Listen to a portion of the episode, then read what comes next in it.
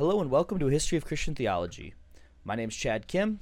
Uh, this week, Tom, Trevor, and I will be talking through uh, our last episode on the Christological controversies of the fourth and fifth cent- centuries, culminating in the Acts of Chalcedon. Um, so today, we will basically just be talking through uh, how did the church come to an agreement on this idea of the relationship between the two natures of Christ, and what was kind of the the formulation at the end at Chalcedon. And so we call this the the Christological definition because it's not strictly speaking a a creed in the same way that the Nicene Creed or the Apostles' Creeds are creeds. It is a further elaboration on those, um, and so it is a sort of definition to give us more information, but not strictly speaking a creed. Um, so as I say, this is the last in these conversations, um, but but I hope that you all have been enjoying them. Uh, I would encourage any listeners to also listen to my conversation with Jordan Wood on the whole mystery of Christ. Um, so Dr. Wood is uh, working on Maximus the Confessor and his interpretation of the Christological controversies. Um, I also just recently noticed that we had a review on iTunes, um, and so I just wanted to thank uh, Land Lover Christ Follower, um, who uh, gave us a nice comment on iTunes. Uh, this person says, I was in search for a deeper understanding of Christianity. Upon the first few episodes I listened to, I felt complete happiness and the information and conversations I heard. This podcast is a great way to keep the mind on Christ and those who followed him. Uh, but there's so much more that comes with uh, with this, and and that's kind of where it ends. But we really appreciate uh, the the comments, the reviews, um, and it's really nice to hear these words of encouragement. So thank you, land lover, Christ follower, um, and all others uh, who have left us comments in the past. Um, please keep them coming. It helps people find the show, or at least that's what other podcasters say. Um, yeah, we will have one more episode coming with Benjamin Wheaton. We'll be recording new episodes. We're going to have Brad East on uh, to talk about the nature of Scripture. Uh, I'll have a conversation with another Augustine scholar on some Augustine stuff. So we've got a lot of stuff in the works. Uh, so stay tuned, and we thank you for listening. So here's the conversation with Tom and Trevor. Calcedon. uh, yeah, it's not Calcedon. We're not talking about dinosaurs. Uh, oh, Chalcedon. Is that true? I can't say Chalcedon. Chalcedon? What about Chal- Chalcedon? That would be very bad. yeah, that's. I, I mean, I, again, with all of these things, we're trying to speak a language that none of us speak on a regular basis. So I don't really get mad at anyone, and I know that it's hard. And actually, I'm the worst at doing a, a, um, um, American pronunciations. One that I realize that I like people would make fun of me for is some people say John Chrysostom um, and apparently that is closer to the Greek cadence, the proper cadence. But I always said John Chrysostom. Um, I just I like when I say it, I feel like I sound like what I am, which is a Midwesterner who overpronounces some of his hard consonants. Chrysostom, um, soccer, mom. Uh, but I, I, I get Chrysostom, and my classics professor always said Chrysostom. Yeah, but appa- apparently people say Chrysostom uh, in in a lot of cases. I don't, but I don't like it. I don't like it. I like the other one. I like Chrysostom. So I'm not going to be hard on anyone who mispronounces. My point was I'm not going to be hard on anyone who mispronounces it. Um. So one thing that I wanted, so to kind of recap, right? We've done a couple of weeks on contra on things that have led up to the Chalcedonian definition, um, the Acts of Chalcedon. So in 451 uh, the the church gathers together uh, in this place in Asia, Chalcedon, um, and they gather together to try to sort of settle this controversy over how do we speak about Christ? How do we speak about the fact that God became human, um, that that somehow the Word was made flesh, right? So how do we how do we talk about the second person of the Trinity uh, in a way that is fitting both for the humanity and for the divinity, right? Uh, so there's some some way that we have to acknowledge, we have to confess, we have to recognize that in one hu- one person, not one human person, in one person, uh, there was the, the fullness of divinity and the fullness of humanity but it all gets sparked by Nestorius. The, the real controversy heats up because Nestorius says that they should change the name uh, Theotokos uh, uh, from to Christotokos, this name for Mary. And I had mentioned this in the podcast, and I couldn't find a source. Uh, but so here is an old uh, prayer that is from at least from the third century, so this 200s in Alexandria. Uh, and the prayer goes like this To your protection we flee, Holy Mother of God. Do not despise our prayers and our needs, but deliver us from all dangers, glorious and blessed Virgin. So, what I'll say about that prayer is in Alexandria, in Egypt, for hundreds of years, the church has this uh, mention of the Mother of God, the Theotokos, in their prayer. So the Alexandrians have been singing and speaking this way uh, for uh, for hundreds of years. And then someone from Constantinople, an, an elite from another center, uh, tells them that they can no longer use this phrase that they have been using in worship for hundreds of years. And, and to some extent, I, I just want to reiterate how uh, how sort of um, inflammatory that would be. And so I was I was actually thinking so I I've had a sort of strange theological journey as you two will know well. Um and um I rem so like I sing to my son every night before he goes to sleep. I sing him the doxology. Praise God from whom all blessings fro- flow. Praise him all creatures here below. Praise him above ye heavenly hosts. Praise Father, Son, and Holy Ghost um, he actually calls it his song. He thinks that it's it's just one that I wrote for him, which is kind of funny.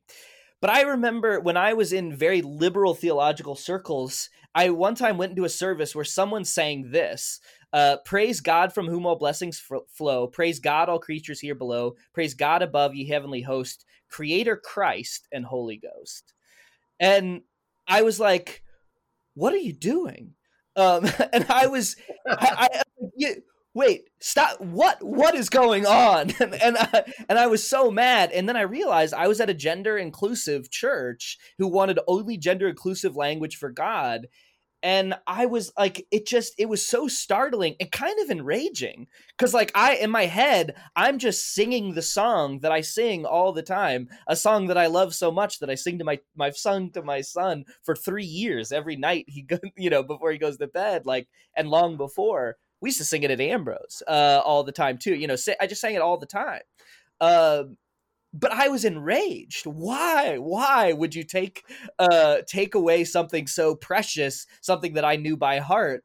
Um, you know, so I so to, for for people to understand what's at stake, like that's what's at stake, right? Someone comes along and says, "No, you've always sang it this way not only is that not what you should say but you're you are being damaging to god uh, because you are you are saying something that's not true you know that, that god shouldn't have gender is you know is in the doxology case that i gave um and so you know so i, I want to I, I, bring that up just to kind of give a little flavor to why this causes because some people will, will say this just seems like theological hair splitting and such you know how many angels can dance on the head of a pin mm-hmm. kind of thing but I'll let you all respond to that, but no, that's that's where I'll start. That's a great thing to do because also I think if, if for some of our some particular Protestant listeners, they might be like, "Who cares if Mary's the mother of God?" And that's so that's the other thing is like, okay, I you know maybe from your modern day perspective you see it that way, but yeah, giving an example of sort of how enraging it could be for someone to sort of correct your your prayers or something in, in such a way. I think that's yeah, right on the money.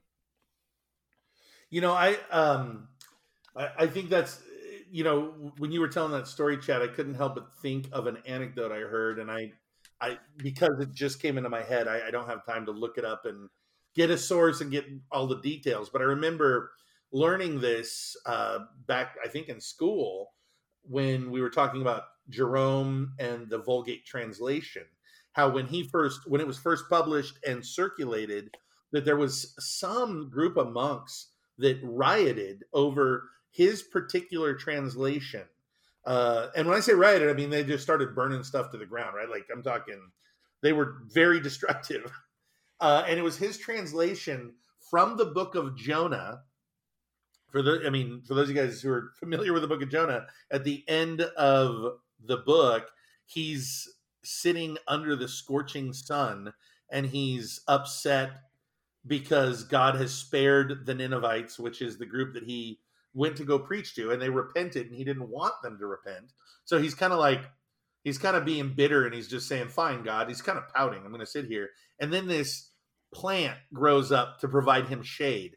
And I don't remember exactly how Jerome translated the word for that plant. I think it was gourd or something like that. But whatever word he used was different from the word that the older Latin texts had used.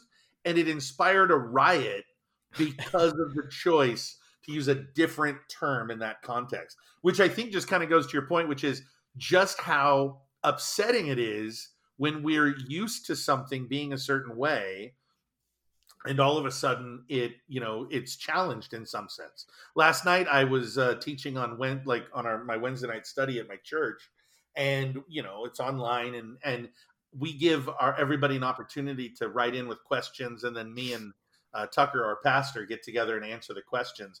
Well the top question most voted up you know i, I made the mistake and trevor you're gonna love this uh, i got off on some tangent where i talked about tolkien and Lewis and Star Wars and things that I obsess about. And guess what? I happened to throw in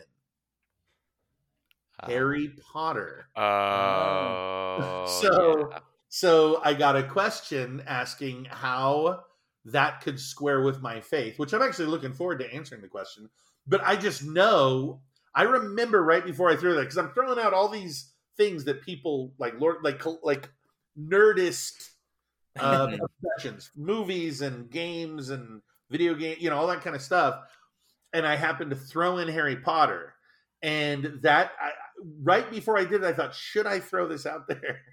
um, I things have changed because 25 years ago it would have been absolutely like no don't do it now most christians i think are okay with it but you still have that in people's minds so what's happening is people who are used to thinking of something a certain way it it it riles them up, you know, because because to challenge this thing that has just been accepted, even you know, regardless of the merits of it, is stressful and frustrating, right? yeah, I think that's certainly part of it. But then when you also add the intimacy of prayer, it's like it would be like someone saying you can't use this name for your spouse anymore. I'd be like, "What? Who are you to tell me?" Like like cuz it's like you're talking to God and it's like and I don't know. So yeah, it's it's a combo. It's like a paradigm shift, frustration, plus um, you're taking away sort of an intimate language, which would be frustrating. And the the other thing that, and this will be pointed out too, if you know, depending on whose sort of history of the time period you're reading, the other thing that's at play here, and I'll go again at another level. I use the phrase "elite" uh, as a, as kind of a joke, but right now, you know, in America, we have this whole thing about elites, uh, elites in DC versus you know the regular people.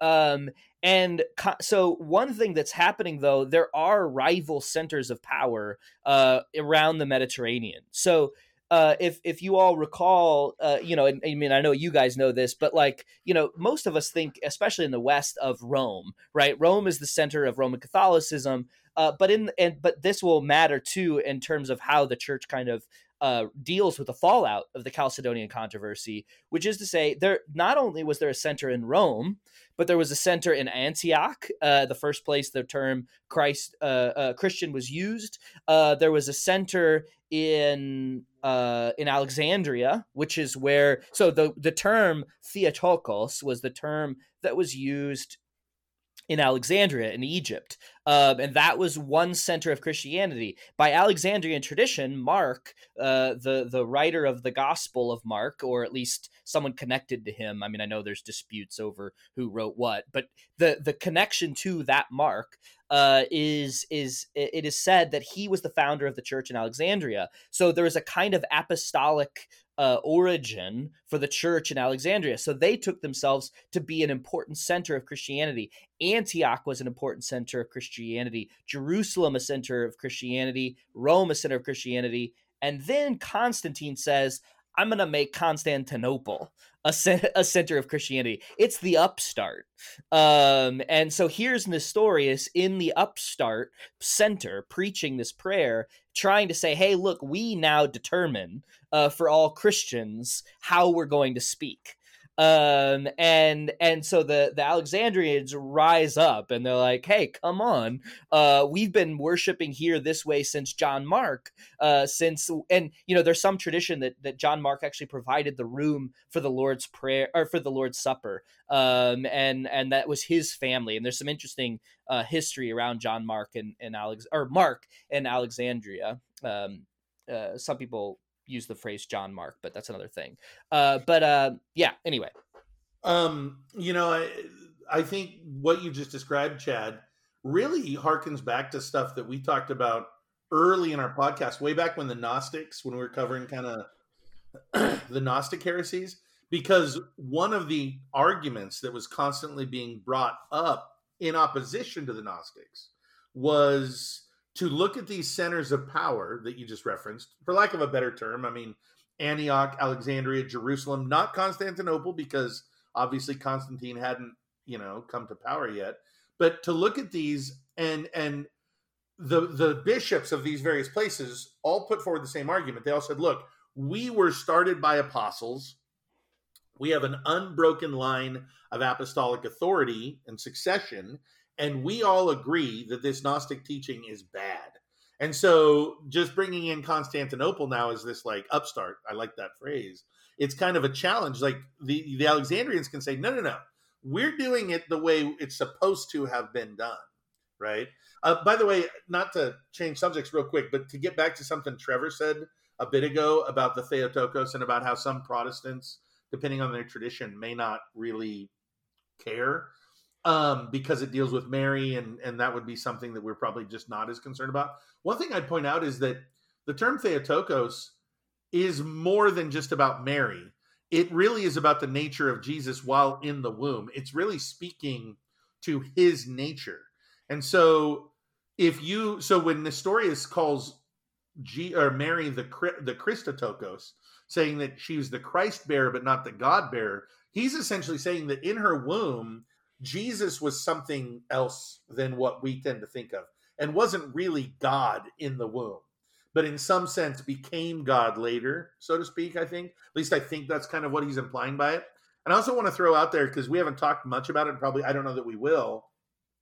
But 20 years before Chalcedon, you had the Council of Ephesus dealing with that particular heresy, and they condemned the the term Christotokos. I don't think they condemned the term. The term, in some sense, is probably true, but they condemned this teaching that Theotokos is wrong. Right? To teach that Theotokos is bad is heresy, is what they what they said at, at Ephesus. So, twenty years before Chalcedon, this is already in play, and they condemned that. But then they failed to go further and give a precise definition of what the nature of Christ is. Right. So, anyway, just to fill that in. yeah. yeah yeah, the metaphysical implications are certainly important, whether or not you say prayers to Mary or not. well, and and that's and actually even in my example where you take out the gendered language for God, I mean the the criticism which I find uh uh, compelling why we should say father and son is because it seems to make god impersonal it's like an impersonal force um, and so using these names and using these pronouns and you know is, is trying to it's it, at least to some extent it's intended to communicate sort of the, the, the personhood of God. Like God is not just some impersonal force, right? Christians have always believed that God, in some sense, uh, has you know a, a, personal connection to us um, and it's not just um or and some will say it sounds even modalist right? It just sounds like the modes of god.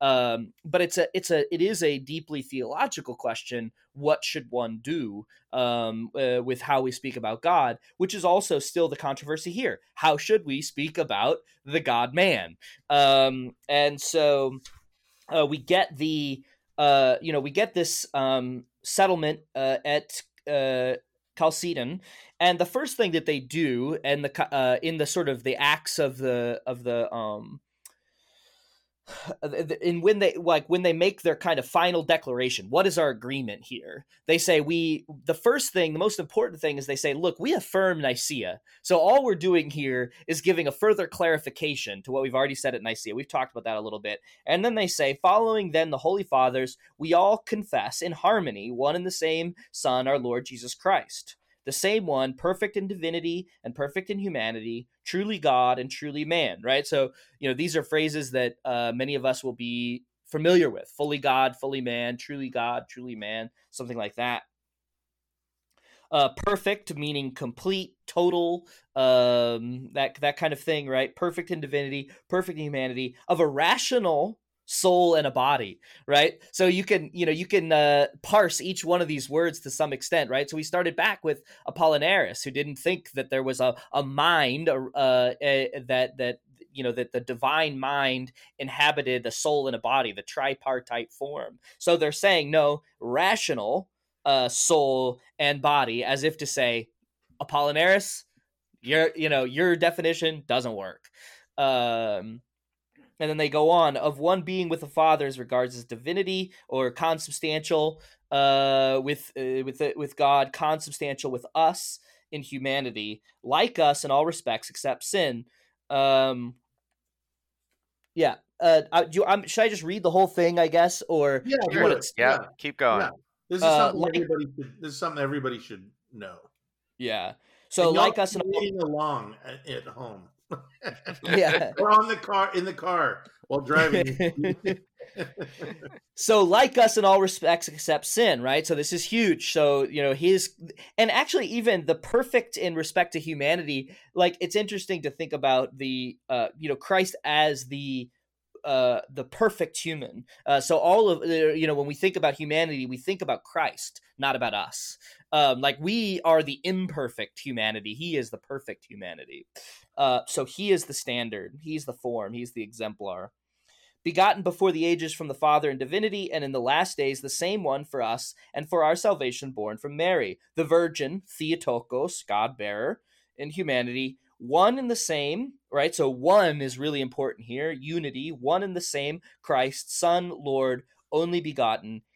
And then here is a really controversial phrase which we should go back to, but acknowledged in two natures. Uh, without, and then these these are pretty important phrases too. Acknowledged in two natures without confusion, without change, without division, and without separation right? So these are kind of standard things. Whatever we say about Christ, uh, we mean that his humanity and his divinity were not mixed together. They don't change. Uh, they're not divided, uh, and nor are they separated. At no point was the difference between the natures taken away because of the union, right? So the hypostatic union, but rather the distinctive character of each nature being preserved. Um, and each coming together in one person and a single subsistent uh, being. And obviously, He's not the... the phrase we need to come back to. Mine, mine renders it hypostasis, by the way. But yeah, well, that's yeah, that's the hypostatic union. Yeah. Yeah. Uh, he is not divided or separated into two person, one and the same Son, only begotten God, Word, Lord Jesus Christ, as the prophets of old and the Lord Jesus Christ taught us about him, and the creed of the fathers handed down to us, right? So, again, the creed handed down, we're kind of uh, affirming that this is long held. So, so that is the Chalcedonian settlement. And I have uh, hinted at already once, but we'll get to this more that what, as with a lot of these things, it almost causes as much controversy as it settles. Um, so some people will say that the Reformation is when Christianity seems to break off into factions. Um, you know, at the very least, you want to go back here to the fifth century because this is where we get the different churches uh, that, like, of the Far East. So churches in Syria, Babel, uh, Iraq, um, and actually the Egyptian church breaks off too. Um, eventually, is that uh, Coptic? Yeah. Yeah. Okay. Chad, can but, you do me a favor here? Actually, yeah. right here. Um, just because you're talking about these splintering offs at this point of all these various Eastern churches, um, they're all splintering because of the definition of Chalcedon, correct? Like that, more or less, yeah, more or less, yes, yeah. Um, so I was just in a conversation with a friend the other day, and I brought up because uh, somebody was asking what we were doing on our podcast, and I said, "Well, we're talking about the definition of Chalcedon, and we're talking about Nestorianism and the mono, the Monophysite heresies, right?" And immediately, one of my friends, who is familiar with the churches in the East, says, "Uh, Miaphysite, please, yeah. Miaphysite. Could you explain the distinction, Mia?" And this is, I'm not asking for the audience; I'm asking for myself. Miaphysite, Monophysite and why they cling to that Mia because because none of them acknowledge the phrase monophysite, correct? Right. Now I do uh, know what I do know what mono. Oh, go ahead. I think there, I think there is one of the churches of the East that might embrace the term monophysite, monophysite or monophysite. Uh, but yes, the, yeah, I don't know Cop- if I'm it. Yeah, but the Coptic Church definitely does call themselves Miaphysite. Um, and that and it it is a nod to saying that we're not saying that there is only uh one sort of um one nature uh which is but, what monophysite means. It means yeah. one nature. So like as opposed to the dual nature that appears in the council of chalcedon where there's god and man united in one person the to, to say monophysite is to say no there's not a distinct god and man nature. There's only one nature. And both eutyches and apollinaris had different versions of this and what we talked about the last couple weeks. But sorry go ahead chad. They say there's so, not here, one nature but yeah so here in greek physis means nature so this is uh, robert Wilken, uh, a sort of esteemed uh, uh patrologist uh, uh, esteemed scholar of the early church he says this me, so the proper term for the non-Chalcedonians is Miaphysites, though in past historical writings, Monophysite has been widely used. Whatever the term, the non-Chalcedonians did not believe that Christ had only a divine nature. Like the Chalcedonians, they held that he was fully human as well as fully divine, but they thought that the expression two natures suggested that the divine Logos and the man Christ were two distinct persons, and for that reason they rejected Chalcedon. Uh, so that's how Wilken's settles it. It doesn't actually explain why Mia is preferred to preferred to Monophysite. I think what Wilken would imply is that to some extent it's it mon- Monophysite feels like um, a slur, um, and so they would prefer Mia. I think I have heard some people say that Mia feels like um, well, the, so the phrase that the the Coptic Church preferred was "out of two natures." Um, so there's this a, oneness to him, um, but it's acknowledged out of two natures rather than in two natures. So actually, so go ahead. I was just gonna ask, what does the prefix "mia" mean again? Well, it's one. oh, it does. It's, it means the same thing as mono for the most part. Yeah, yeah, yeah. Uh, cool, cool, cool. Well, it, it, I mean, I guess if you. Well, your your explanation makes total sense then, right? I mean, because it's like I can. I mean, I guess I'm not thinking off the top of my head, or I can't think of anything off the top of my head. But there are tons of things that if we use a certain phrase, oh, I just thought of it. Uh, I love how the Reformed will refer to Arminians or Wesleyans or people who just don't embrace a Reformed soteriology, they'll call them semi Pelagians. and what I love about that, I remember walking with Dr. Cortens uh, at Boise State years ago, and I was reformed at the time, and I called him a semi Pelagian. and he goes, You know, Tom, I'm a Catholic. And he goes, And we hate Pelagius too. he goes, and, and I, cause, and I was like, Oh, and he's like, Yeah, he's like, he's like, I'm not just embracing some doctrine called semi-Pelagianism. That's offensive. and I realized because the the reason I used it is I remember reading books at the time where people were like, "Oh, it's not offensive. It's just what it, it's what it is. It's semi-Pelagianism." And uh, no, it's offensive, and it's particularly using a phrase that we know will be offensive when you can use some other. Now, of course, being Catholic, Dr. Cortens wouldn't really want to be call himself an Arminian or a Wesleyan either because those are Protestants, but they have, you know, I mean, they have their own, you know, version of it, so to speak. But, but yeah, we we can find a phrase that even though you might properly call an Arminian view semi-Pelagian, like there might be some way you can say, well, there's a little bit, it's kind of a little Pelagian, it's still offensive. Right. Right. Yeah, well, and so one phrase though that that also is a dispute in Chalcedon, and I'm actually not clear how how to make sense of what why this preposition makes such a big difference but here here we go. So we're talking about this distinction among the churches. So you, you will find people um you know the catholic church uh the roman catholic church all the eastern orthodox churches. So greek orthodox uh, russian orthodox uh, ukrainian orthodox uh, all the the the sort of you know typical Amer- uh, Orthodox Church in America, all these sorts of things, they will call themselves Chalcedonians, right? So they accept this settlement as the right way to think about this. But there are non-Chalcedonians, and so non-Chalcedonians tend to come, like I say, from uh, uh, the the Coptic Church, uh, the um, so we sometimes call it the Syriac Church, the Church of the East.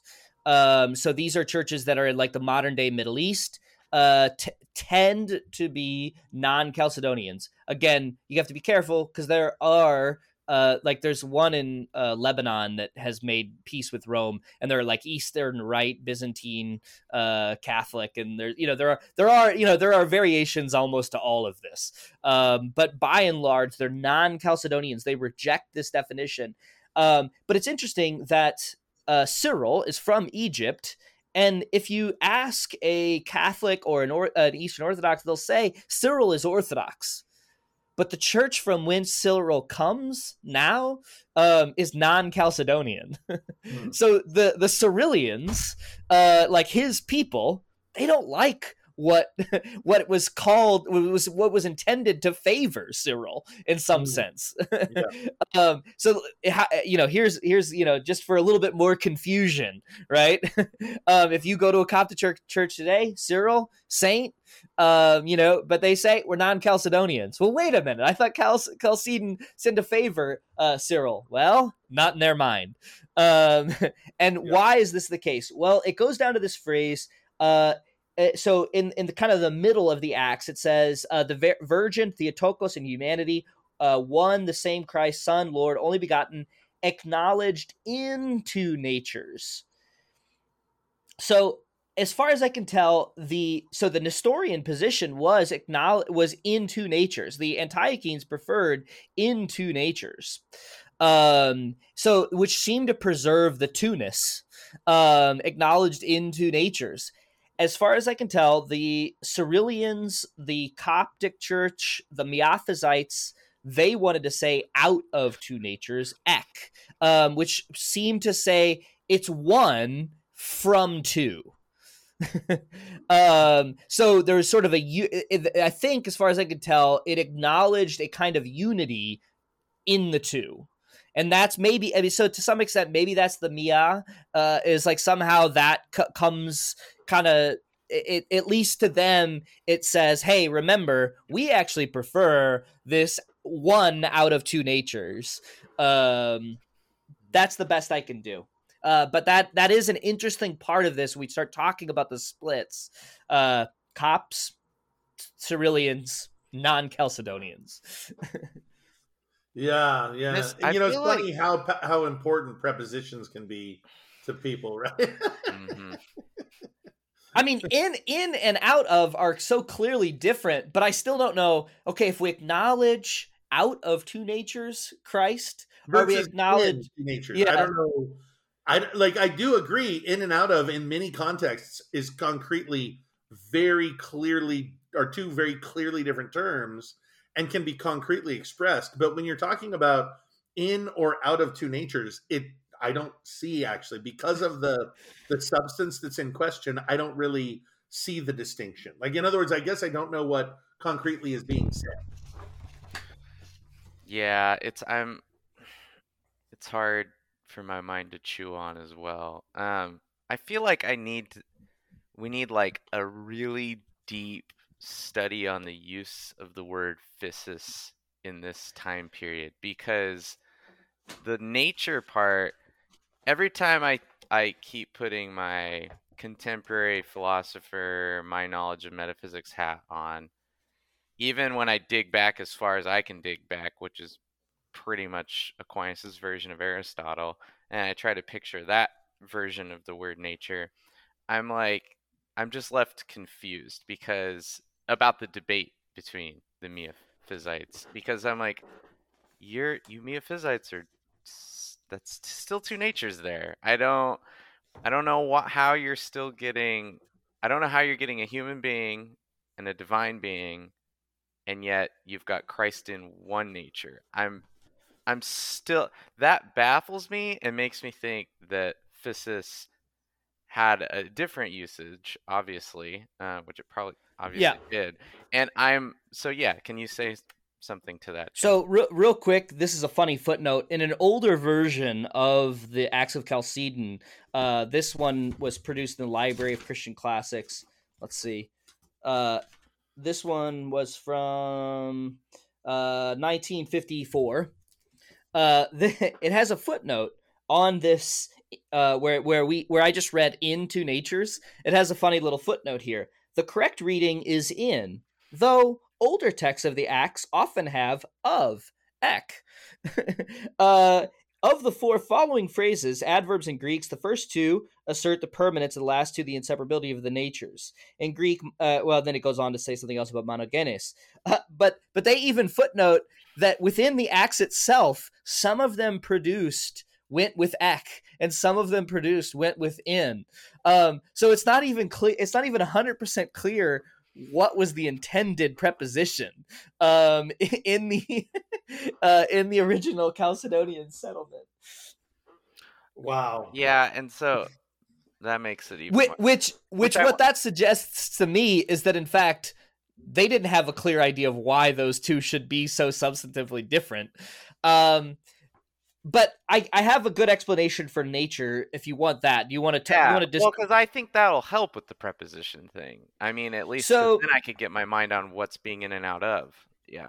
Yeah. So Robert Wilken again, uh, he says, um, although the dispute had centered on the term Theotokos, the next phase it focused on the term nature. To your point, mm-hmm. uh, for the Alexandrians, for the Cyrillians uh, nature designated a specific entity.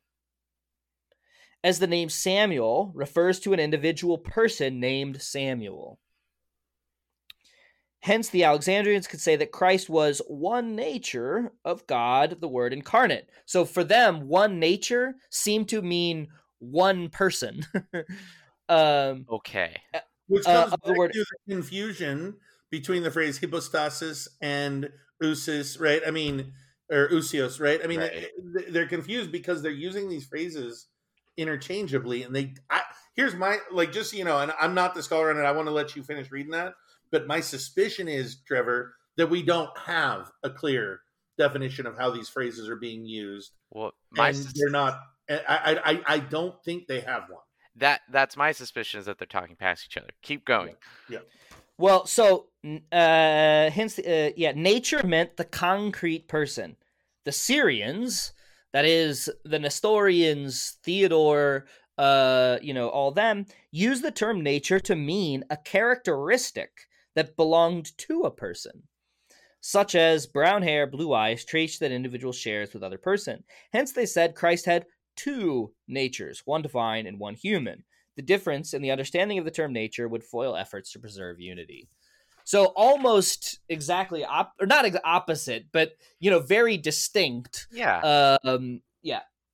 Yeah. This is like this makes perfect sense then because they basically both think they're affirming one person using their word physis, which is the important part, and they both affirm divinity, which for our purposes is also important and other than like Apollinaris, and they humanity. Yeah, I was about to say, uh, uh, yeah, that that's where that you know the humanity part. I'm not sure. It sounds like the Miaphysites want to say something like something about the human. I mean, obviously there was a human there, but but obviously they they are sort of affirming a new maybe like a new thing, a third thing. I mean, at least in terms of the metaphysics, that's kind of how it sounds. But uh, but other than that, it's like you do get really really two important parts of agreement here. Um, and then the humanity bit is, I guess, typically important for soteriological reasons, right? Um, what what must is assumed is saved. So, uh, so that I don't know that this is, yeah, it does it does make it a really fine grained issue, but it does sound like on that word physis they talked past each other a little bit. Um, at least as far as that sort of scholars take suggests. Um, I mean, it's funny when I like, you know, we we one of the things that we keep doing is who do we side with in all of this. I have, I mean, it, it I, I just I do still think the Antiochenes just seem more precise. Um, and like when I hear the word nature, and even when I hear the word physis, I don't think of a specific instantiation even in greek. Like i just i think more along the antiochene side. It's always weird to me that physis the nature is the concrete individual. Like that's that's just as i'm like well that's a that's a weird thing to say I, so it's a weird use of the word physis for sure i so you know i don't know the greek obviously that well but and i get your intuition but I have noticed that when I explain the Trinity to people, which to me is like, I have an understanding of it. And like, so in my head, I'm like, it's very clear. And I try to like explain it. And sort of, and I, and I subscribe to a very, um, like social model of the Trinity, as it's sometimes called. Really emphasizes the fact there literally are three persons, you know, um, three centers of consciousness or something like that. Is the phrase I would use. But whenever I'm trying to explain it, and I even say that, people do get tripped up because when they hear being, all of the beings they've ever interact with are one person beings. And so it's there is like a I would call it like folk metaphysic intuition that maybe wants to attach being to personhood in a very direct way. Like anytime you have a being, you just have a person, you have one person, that's it. And then you know, I try to like give them like the three-headed dog example, and I try to I try to do the best I can, but it, it is hard. But be, but being a philosopher, I'm like, well, it doesn't imply a contradiction, so it's metaphysically possible. And here I am, like, you know, uh, so I'm off to the races. I don't really care whether I can like perfectly picture it or not, um, which is something you get used to as a philosopher. But then that doesn't quite work with with lay people, and so yeah, I I can actually see. I'm just saying I can I can see the use. Uh, at least I can, or I can see like the folk metaphysical intuition behind wanting Physis to be like a person, even though I, Eh, I, I don't get it myself. I'm I'm very much on the other side. I I don't think I'm like oh yeah. I just think of like a a basically a, a bundle of essential properties. For I, I would agree. I totally agree with you on that, Trevor. I do tend to think of the word being as slightly different from nature, and I would stick being more with like usios, whereas physis is more like necessary in my mind, at least the way I've thought of it. And I, I can't pull examples out right now of stuff I've read. And I'm sure, like I said, that people obviously use them in different ways in, in ancient Greece, but I always think of it more as uh, basically essential condition or uh, uh, necessary and sufficient uh, features, I guess, or uh, yeah, qualities or attributes, right? Like the nature of water is, and then you talk about its its its attributes. That's its nature. Uh, yeah. Whereas if I'm talking about the essence or the sorry the being of somebody, I think of uh, ousios, right? Is kind of right. the way is the term I would.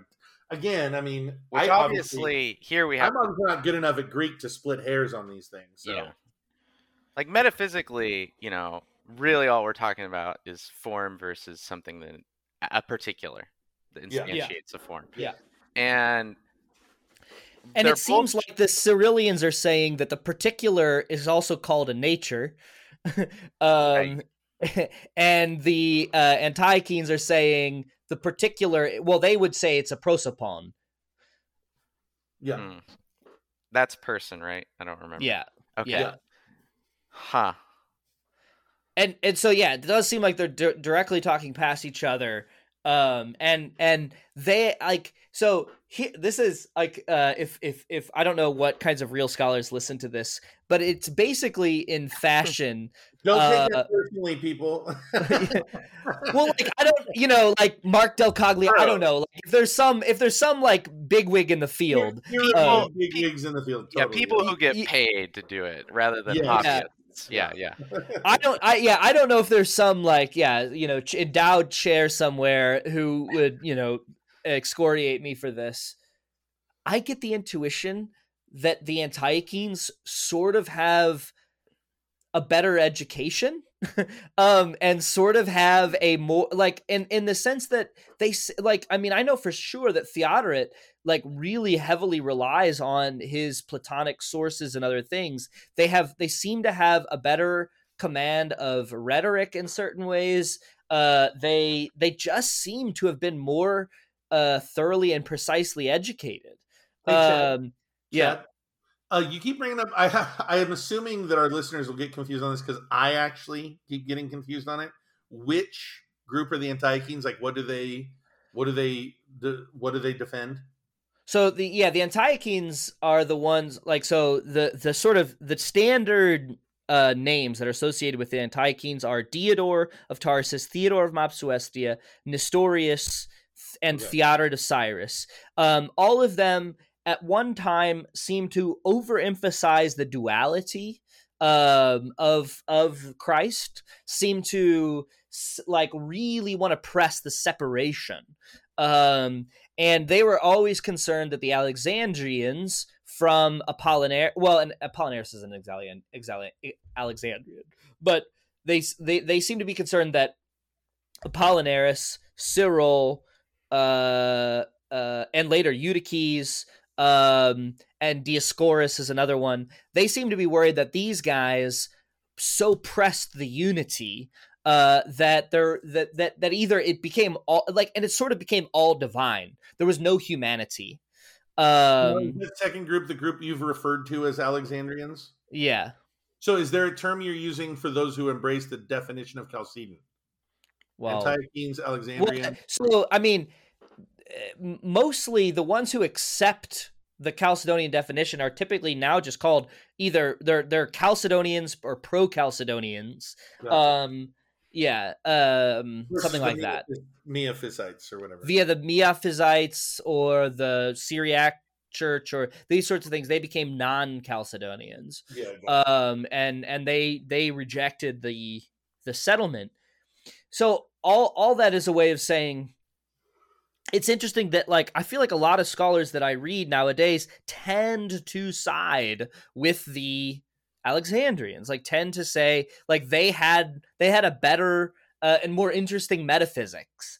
Uh they like that's you know they, they like and that's the side that that has more references to deification more references to the this kind of like almost more mystical tradition. Um and um yeah but it's it's just interesting like they get the they seem to win the day for a lot of chalcedonians for later theologians. They tend to think uh you know that that that's this the the alexandrians you know its Origen was alexandrian as well long before these controversies. Um but Origen's super popular right now right um and and people love Origen. And but people tend to dog on the antiochenes because they're sort of sticklers um and they're sort of sticklers for precision. They're sort of sticklers for uh you know not over uh, uh sort of overemphasizing the allegorical at the uh, expense of the historical. They're they're precise about their language. They're worried about making sure that we don't you know because kata hypostasin, uh, uh, uh, uh, the hypostatic union, is actually a term given by a person who's declared a heretic, uh, right? Apollinaris. And so they're really worried. They're like, hey, we shouldn't use terms that heretics use. Um, and so, like, I don't know. So it's funny. Like, I don't. Now I'm saying all these things, but I, I don't know. Like, there's, there's a part of me. My reflex, actually, though, is still like, I'm actually kind of, uh, I don't know. I have, I feel like sometimes I have more in common with the Antiochenes uh, than I do with the Alexandrians. Hmm. Huh. Interesting. Now I forget who was the was it Cyril who was the big guy fighting against Nestorius? Yes. So Cyril was Cyril, Cyril, yeah. or Cyril, yeah, sorry, Cyril. Would he he would have been an Alexandrian? Yeah. Yeah, okay. Okay. So so when you describe the Alexandrians, that would include guys whose perception would be a little closer to the definition of Chalcedon as well as the Miaphysites, right? So it's like a combination of both, right? Right. So Alexandrians, when you say that they're less precise, they really are. Like they're they're there's a broader um uh I don't know, Venn diagram that surrounds the Alexandrians and their theological or Christological positions than there is the Antiochenes. Yeah. So like, well, like as a for instance, we're gonna have Jordan Wood, uh, an episode with him that probably will air before this conversation. Uh, he wrote on Maximus the Confessor, uh, and Maximus is a later pro-Chalcedonian, um, someone who wants to defend Chalcedon, but who you know who uh, is kind of in this sort of line of um, this sort of Cyrillian, uh, you know. So Maximus the Confessor is sort of in, you know, he's pro-Chalcedonian, but he still likes Cis- Cyril. Um you know he's like he's like i'm on this like trajectory that like uh, is is fully orthodox um but and really likes cyril and really likes elements of origenism um although he rejects some Origen. Um but yeah uh he he sort of um you know there's that's kind of like that's really uh that's like cutting edge uh historical theology uh is like they're like oh we like like these people that want to take some of the interesting stuff from the alexandrians and Origen and cyril but we're still pro chalcedonian um and so we're gonna you know and we're gonna do the mystical thing and we're gonna talk about theosis and we're gonna talk about divinization and these sorts of things um, that's like, and that's David Bentley Hart, right? That's kind of his trajectory as well. Hmm. I I will say, I think I've now been convinced that Apollinaris, Apollinaris himself, his actual specific uh, formulation, doesn't seem compatible with what ended up being orthodoxy. However, I do think that Neo Apollinarian view still fits even what we just read here today. Um, but it is definitely Neo. It's not quite literally his view, but I could see how you could get how you still get a fully human person, you still get a fully divine uh, nature present, and you still get one person. But but then again, I don't know. It's one of those things where I think this is one of those metaphysical uh, debates where it's basically just intuition pumping at this point because the truth is it's like well what happens if you take a divine being and you put them into a human body and they're what's they're what becomes the soul of that human person it's like uh, uh? like, I don't know. uh, I mean, first of all, we've got we've got the sample size of one, if if that's what happened. Uh, for, you know, furthermore, but then also it's like the the whole jiving this with our understanding of like current dualism too which I, I think would be really interesting though not the point of this podcast but like how do we talk about the brain interacting with uh you know an immaterial self and and what that would be eh, and talking about like like i would love someone to do like a david chalmers style um, explanation of conscious dualism consciousness dualism explaining how you get christ in there. I mean that that's what really interests me about this obviously being the philosopher but i'm but it makes me think that there's actually um even though it's like settled it's like well, here we've got our formulation there's probably like hundreds of metaphysics that could all still fit this definition and you could pro- you could get even more nitty gritty and i'm glad that we've like sort of stopped. Like, it's like uh, we need to stop somewhere because this i feel like this could just keep going. You could keep as philosophers and theologians do you could just keep tearing it apart and getting even smaller um, particular definitions and I, I just think it's it's interesting that um, we get to see snapshots of that in history, like versions of that kind of going on. Though, as we've just discussed, maybe they weren't too precise. They were probably weren't that precise enough, maybe in in some ways, since they ended up talking past each other. But yeah, very interesting. It's it's it's kind of amazing. They're talking past each other, speaking the same language. uh, I mean, you know, it's all it's almost like when I went, you know, like I, I got to go to Scotland, and uh, like sometimes I would meet people. I was like, I have no idea what you're talking about. you you you are speaking English supposedly. Um, well, but God, think about some of our current debates culturally, race, yes. gender. Yeah. I mean, you name it. We're all using different definitions for things, and we're using them.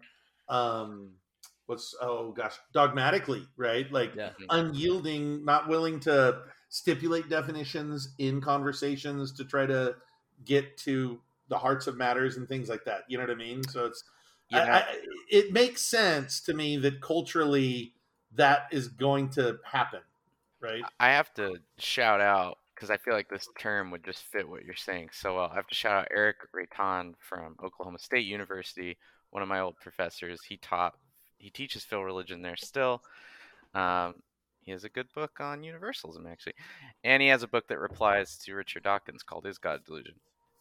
Cool cool philosopher but also he had this phrase that he taught us called essentially contested concept which i think is something he sort of invented i'm pretty sure. Maybe he got it from someone else i'm not but he talked about this culturally essentially contested concepts and religion was his example. He used this in phil religion where literally some people can hear the word religion and all they hear is negative things. Like all their associations with that concept are negative and then some people hear the term religion and it's this very beautiful and it's this uplifting concept.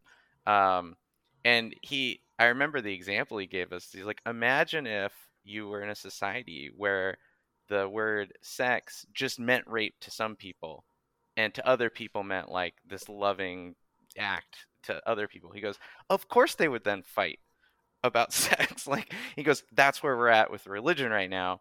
And I've now I've thought about this so much since he gave me that example of like other concepts in our society that are essentially contested in such a way where really that is what's that's what's going on um, but yeah so it doesn't surprise me that it's not new that it was hap- it's been happening for a long time that's a really good analysis i just think in general of what's happening in our culture because i think that's where everything is it's mm-hmm. like you identify almost any hot button topic and there's going to be a phrase or a term that is going to mean two radically different things to different people on the aisle you know mm-hmm. well yeah it's hard not to want to go into any number of of like things about this but yeah. I could I could give like a personal example. Stir in the pot. Stir in the pot. I mean, I remember like hearing the word socialist just meant something so like like kind of evil or like dumb. It was more like not mm. evil. It was more like dumb. It was just more like, oh, those are stupid people who like have this crazy view. And like anything free market, anything laissez faire, just had this positive association in my mind because that was the house I grew up in. And I had to like literally train myself out of that. I'm now in a more like almost like I would call it dead neutral space. Like neither term means much to me anymore. It's like they're almost pure utility. I'm just like, I don't know, markets work here, they don't work here, whatever. I just, you know, I'm sort of getting past my own economic views, but I just, I, but it used to be very charged. Like both words used to be charged, both in positive negative ways, and like it took like literal training of my brain to like get out of that. But I had to get into that mode, the, philo- the philosophy mode, as I call it, where I'm just like, ah, okay, I'll play with an idea. I'll think of this idea without attachment to it. And I'm not sure. Yeah, not. I don't know if everyone uh, has the instinct to do that. Whereas now that's actually my like my instinct. I hear about an idea and I just I put it in like a safe place where I'm trying to avoid my emotions. But but yeah, it's very it's very difficult. Um, it takes conscious effort because your your unconscious self wants to just hit that emotional button immediately, and it's just like nope, bad. Like we associate bad with that or good with that, and yeah, yeah. Well, yeah, I had I, I was talking I think actually I feel like I've learned that from you Trevor a little bit, but definitely from you know continuing to talk with philosophers uh because like you know a few years ago I was talking to my pastor friend about uh, and about the I think it was about the defund the police thing, and that was like a phrase, and that annoyed me. The phrase annoys me. annoyed me at first, but then I realized I was like, you know, you do, you know, you need to say, okay, that's a slogan and I'm not sure, you know, the slogan may not literally uh, mean what they say. That usually, you know, it means like reduce the budget, or it could mean add, uh, it could mean like add social workers. It could mean lots of different things. Uh, but for m- many of the people, it doesn't mean literally no police budget and no, you know, something like that but like I I have to you know I feel like that's something I learned better of a of a way to say what do you mean um and and it's like okay I just I just okay they can you can use your slogan fine um but if I'm in a dialogue uh, but if we're if it's actually a conversation or if actually I want to learn something from you I need to say okay sh- sh- uh, before I just react uh you tell me what you mean yeah. um and the the new one actually that's getting play all over that I'm more than happy to talk about is Christian nationalism. Um, and Christian nationalism, it just is a way to say anytime anyone sees Christianity near something American, Christian nationalism. um, and you know, look, I mean, I'm I'm I'm a you know I've never voted in my life. Um, I have very peculiar positions about politics. I would love you know I I am very uh, worried about Christian involvement, like o- like overtly, directly Christian involvement in politics. But I had I listened to a conversation, uh, sort of a shout out to another podcast called the London Lyceum, where I listened to a bunch of people talk about uh, various ways that Christians engage in politics, and I was like, oh yeah, I have to be reminded there are a lot of really nuanced and important ways to think about this that aren't just a boogeyman, that aren't mm-hmm. just the like uh you know again i'm suspicious mostly of of like things that i'm worried are a little too wedded between uh, uh between like sort of you know american a love of america american fervor um and like the only way to be american is christian if that's what that means or something right. um but but like that doesn't mean there isn't really there aren't really intelligent people who have really smart ways to think about like no it's you know uh, there are ways to be a christian and be involved in politics and for those to mutually inform one another mm-hmm. yeah, and, and to not automatic oh sorry the slogany way of arguing is bad if your goal is to change people's minds right mm-hmm. like like the defund the police phrase just as an example that was one that struck a chord with a lot of people. So the benefit is for those for whom it struck a chord are going to be on board and they're not going to be thinking about what it means, of course. So they might actually be disappointed when they realize that, oh, there's still police forces still being paid, still being budgeted. But it's going to really uh, infuriate the a, a, whole different side. So, is your goal to bring about a serious difference in society? Ideally you would not want to infuriate those who are already inclined to disagree with you right? And then and of course it doesn't matter where you end up on a political spectrum everybody does this right? I mean uh, you know i always the just default to trevor to bring up what you just said about socialists. Like if you're on the right everybody you disagree with is a communist or a socialist right? And and, yeah. and i mean we're talking your stalin your mao your lenin you name it. And for the left, everybody you disagree with is a Nazi, right? I mean, that's it all defaults. And then you you try to push back a little bit and people will say, "Hey, but Hitler was a nationalist. Hitler was patriotic."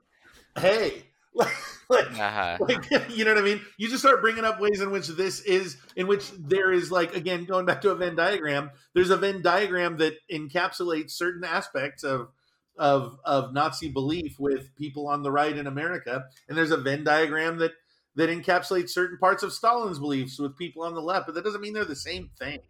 And and it's like, I mean, guys, let's face it.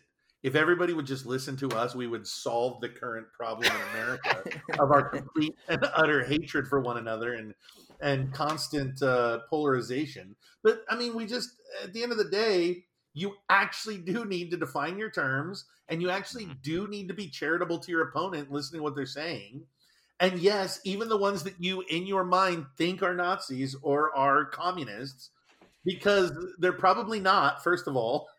And second of all, because, you know, well, I, okay, there, there's more than two reasons. I, I just, there's like a thousand reasons to do this. But if you want to affect change, that's what's going to have to happen because we actually have to kind of agree on things to make differences. Anyway, sorry. Go ahead, Trevor. You were about to say something. I was just gonna make a joke, and I already forgot what the joke was, so it's okay. Okay. uh, I mean, yeah, but in like epistemically, just social epistemology is a hot field right now. But if you're thinking of a society that's trying to share truths effectively with other members of society, we're all in bubbles. You know, we can't help that. Uh, we we all just sheerly through the practical nature by which we get testimonial evidence about the way the world is are automatically going to be in a bubble because you can only listen to so much testimony. What gets you in a chamber is when you're told to actively distrust everyone outside any one of your bubbles. And the only, and I, by the way, I'm just repeating philosopher Thai Nguyen's really good piece on this, which eh, he actually has like a public facing piece that's like in a, some like some actual publication like that's not philosophy journal you can go read. But when he talks about this issue uh, he explicitly says look what's the solution? And he goes if you think it's like independent thinking that's not going to work because guess what? That can just get you deeper in your hole that you're already in because then you're going to like basically descartes yourself kind of but uh, with your own little conspiracy theory. The only way at least that he suggests that I, I think this is plausible too is he says assuming goodwill on the other side. That's it. If you just assume that they're not out there to like harm you and kill you, and you're just like actually like willing to listen to them, they're not out here to destroy your way of life or whatever. Um, just assuming some semblance of goodwill of the other side is typically what it takes. And he's got example after example. That's how people often leave cults. They just actually finally start to assume goodwill of the people outside the cult. Okay, this person doesn't seem to want to like actually hurt me and then that's how they escape. Um, and so I, I don't know. It seems like sort of epistemically, as a society, yeah, we need like some humility. We need like maybe some techniques, like asking people to define their terms. But yeah, we also gotta we need to assume more goodwill of our of our neighbors. So uh, we're we're really far afield from Chalcedon. We are.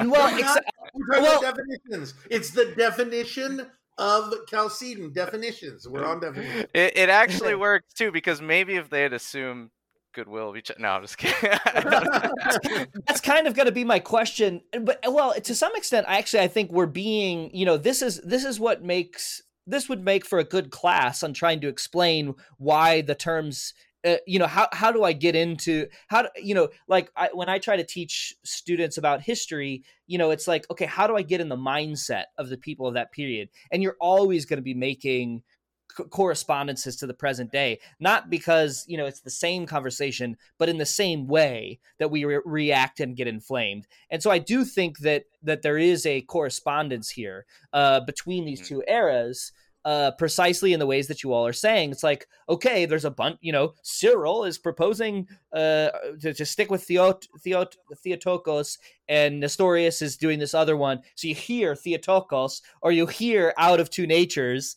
and you say, oh, that's my team. Uh, or you hear In Two Natures, you hear the other one, oh, that's my team. Um, and, you know, and there's that, that sloganeering. But, um, Okay, but uh, but uh, but just an interesting question that I have. Um, James K. A. Smith uh, is a sort of a famous sort of philosopher theologian.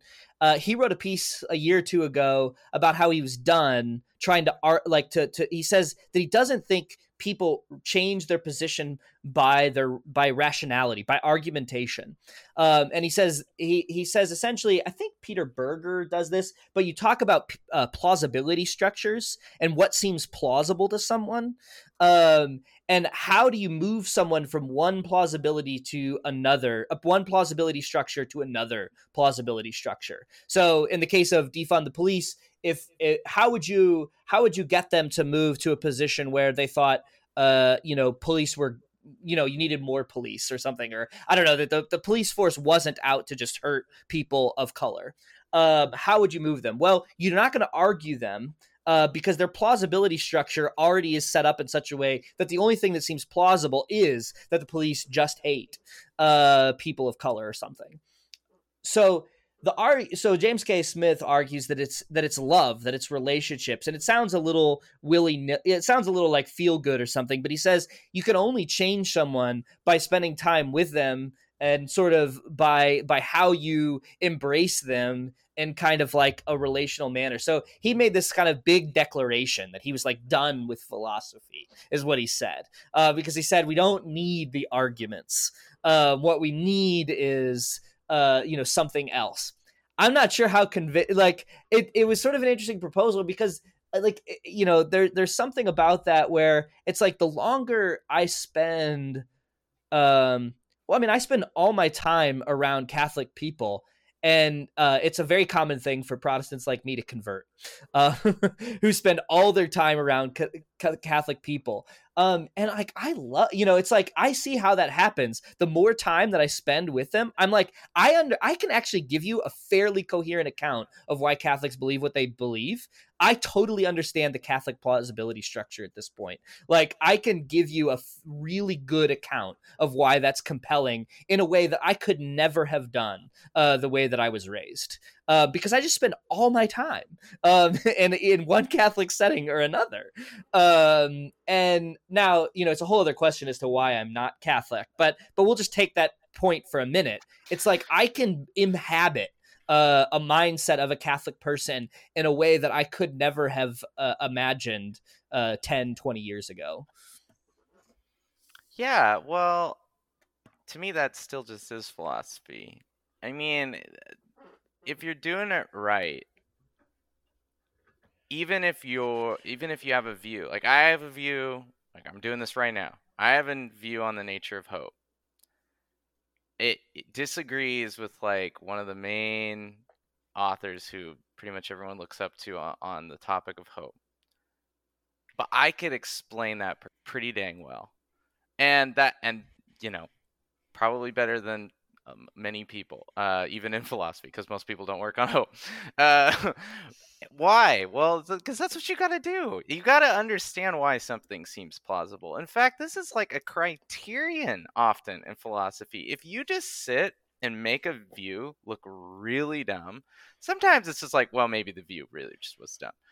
But often it's like, but then there's always like a section in the paper that's like, but then why did it sound convincing? Mm-hmm. Why would we think this? Like what about it sounds good? Why why on earth would anyone think that this was more plausible than not? And that is exactly what you're trying to do. This is exactly what you're trying to explain. And if if you can't if you can't even inhabit that frame of mind as to why your opponent would think it's plausible, you can't argue effectively against it at all because what you're going to do is straw man them. That's all you're going to yeah. do. You're going to point at the weakest sounding things and destroy them but then you're not going to capture anything about their view uh, that actually needs defeating if you're going to, uh, you know, defeat it in argumentative style. So yeah, it's to me that I don't know that proposal to me it's like okay, so still just philosophy. That's how that sounds to me. well, and I mean, not to go all Aristotelian on you guys, but Aristotle in his rhetoric identifies three modes of persuasion, right? Right ethos, pathos, and logos. And I don't know if there's more to it than that, but I like that breakdown where he basically says, look, in general, if you're going to persuade somebody to anything, there are going to be these three ways to do it. Part of it is going to be reason, but part of it, and he, I correct, I might be wrong. One of you guys can, maybe one of you has a better recollection. I think he says this is the most important one is ethos, which is basically more or less, do people, does the person you're arguing with like you?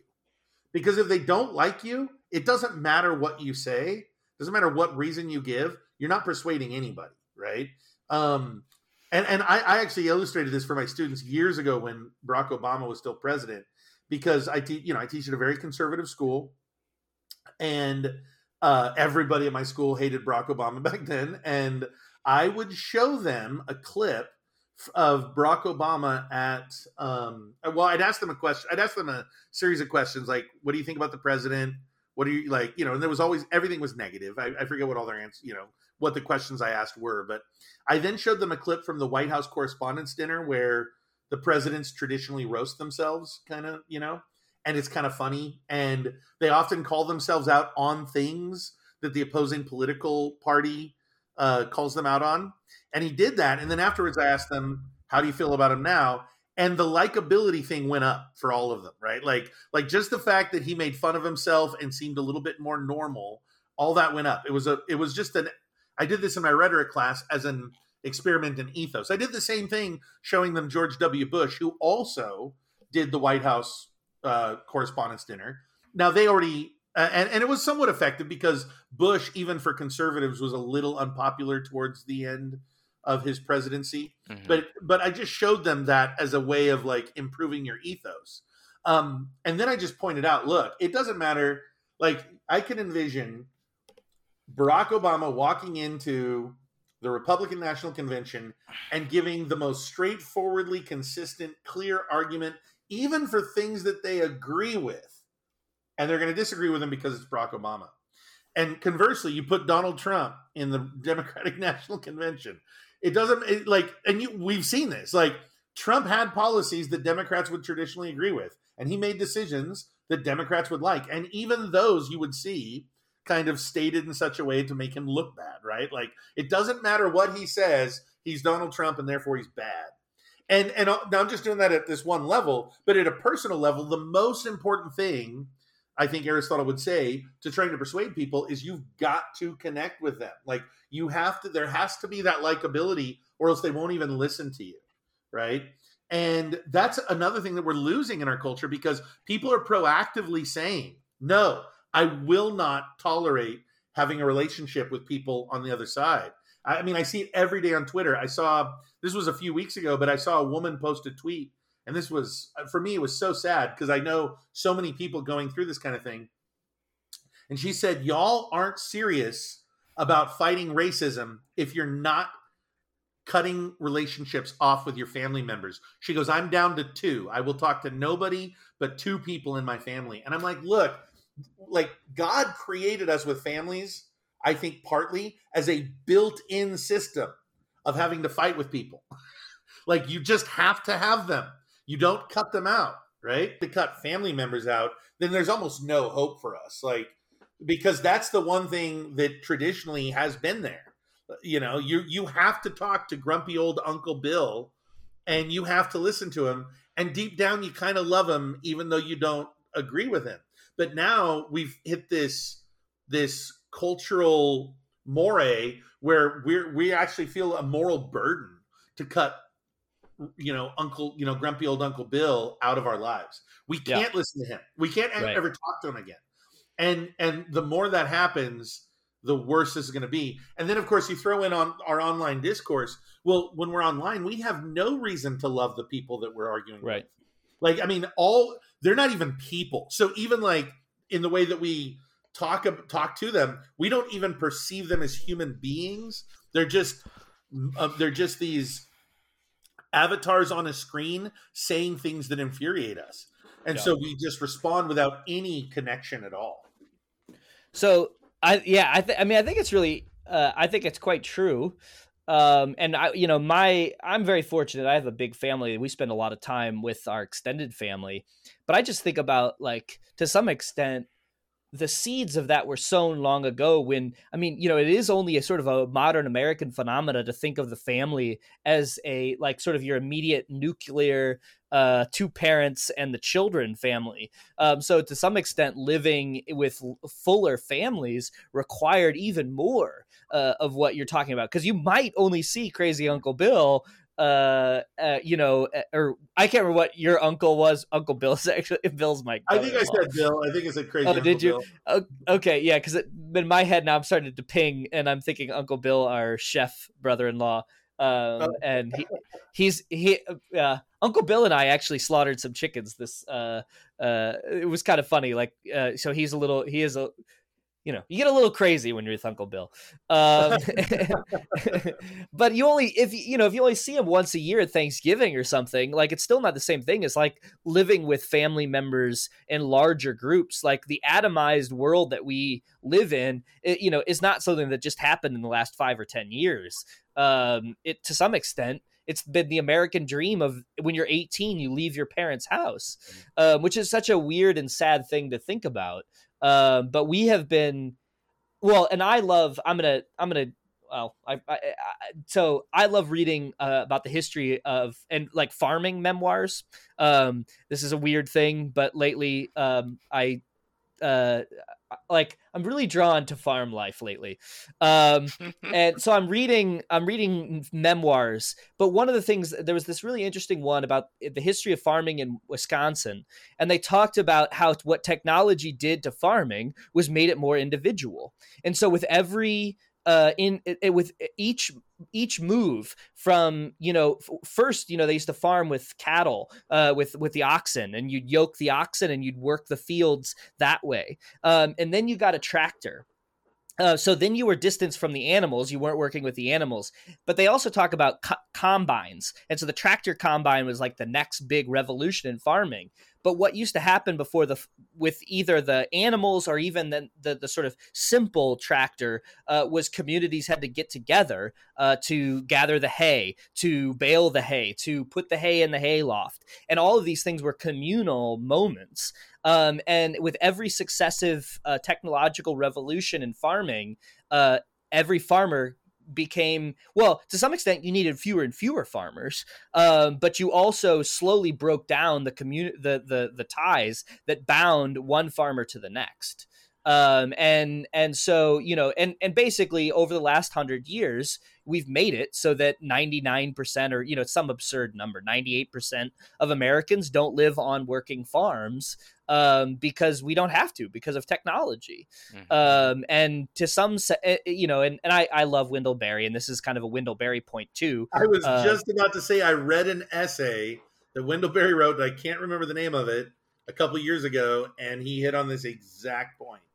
Yeah, so the unsettling of America is the one that I love. It's a long, a long collection of essays, and I, I don't know. I'm just, I'm totally like i'm totally persuaded by it at the same at the same time that i'm now doing a podcast where i look at you all uh, via screen uh, so I, I, have connections that i couldn't possibly have otherwise and i run a podcast and all these things uh, yeah uh, all it wouldn't take much and uh, abby and i would be on a farm um, but we'll see that's so funny because there's a very popular video game right now called stardew valley where the point the plot of the game is that it's a very open world sort of there's not a linear story and it's a someone who works at a company that's basically Amazon, they don't call it Amazon, who quits their job at Amazon and goes and lives on a farm. And people people are drawn to this game and I I cannot help but think there's like a psychological factor that you share with those those people. Um some of those people being my, my wife included. Meredith plays so much Stardew Valley is not even funny and it's ironic and she gets it she's like i i see the irony here that i'm like working on a virtual farm but i gotta tend to my farm and she's just like gotta collect my stuff i got i'm just like wow yeah yeah well and i dabble i mean yeah we're we're far afield but i dabble in it every year i mean our garden grows we're almost 100 what 100 square feet of of uh garden plot in our a little small single family in the city of St. Louis. We have chickens. Uh, my sister just got ducks, um, and like you know, I mean, it just it gets worse every year. And every time I I di- I get a little further into it, I'm like, man, I could really use some goats, uh, or I, I uh, you know, I just I I don't know, I love it, uh, but Maybe I love it because it's a hobby and my life doesn't depend on it. Actually, I'm fully convinced that that's the case. Yeah. Um, yeah. um, yeah. Our zucchinis were terrible this year, and it's like, oh well, we'll just go buy them at the store. Uh-huh. Uh, or do what I do: don't eat them. yeah. I uh, yeah, there is like a whole connection to food thing too, which is which is fun. Whenever I get uh, food from like friends' gardens and I cook with it, I'm like, I know who made this that's pretty cool. Yeah. Yeah.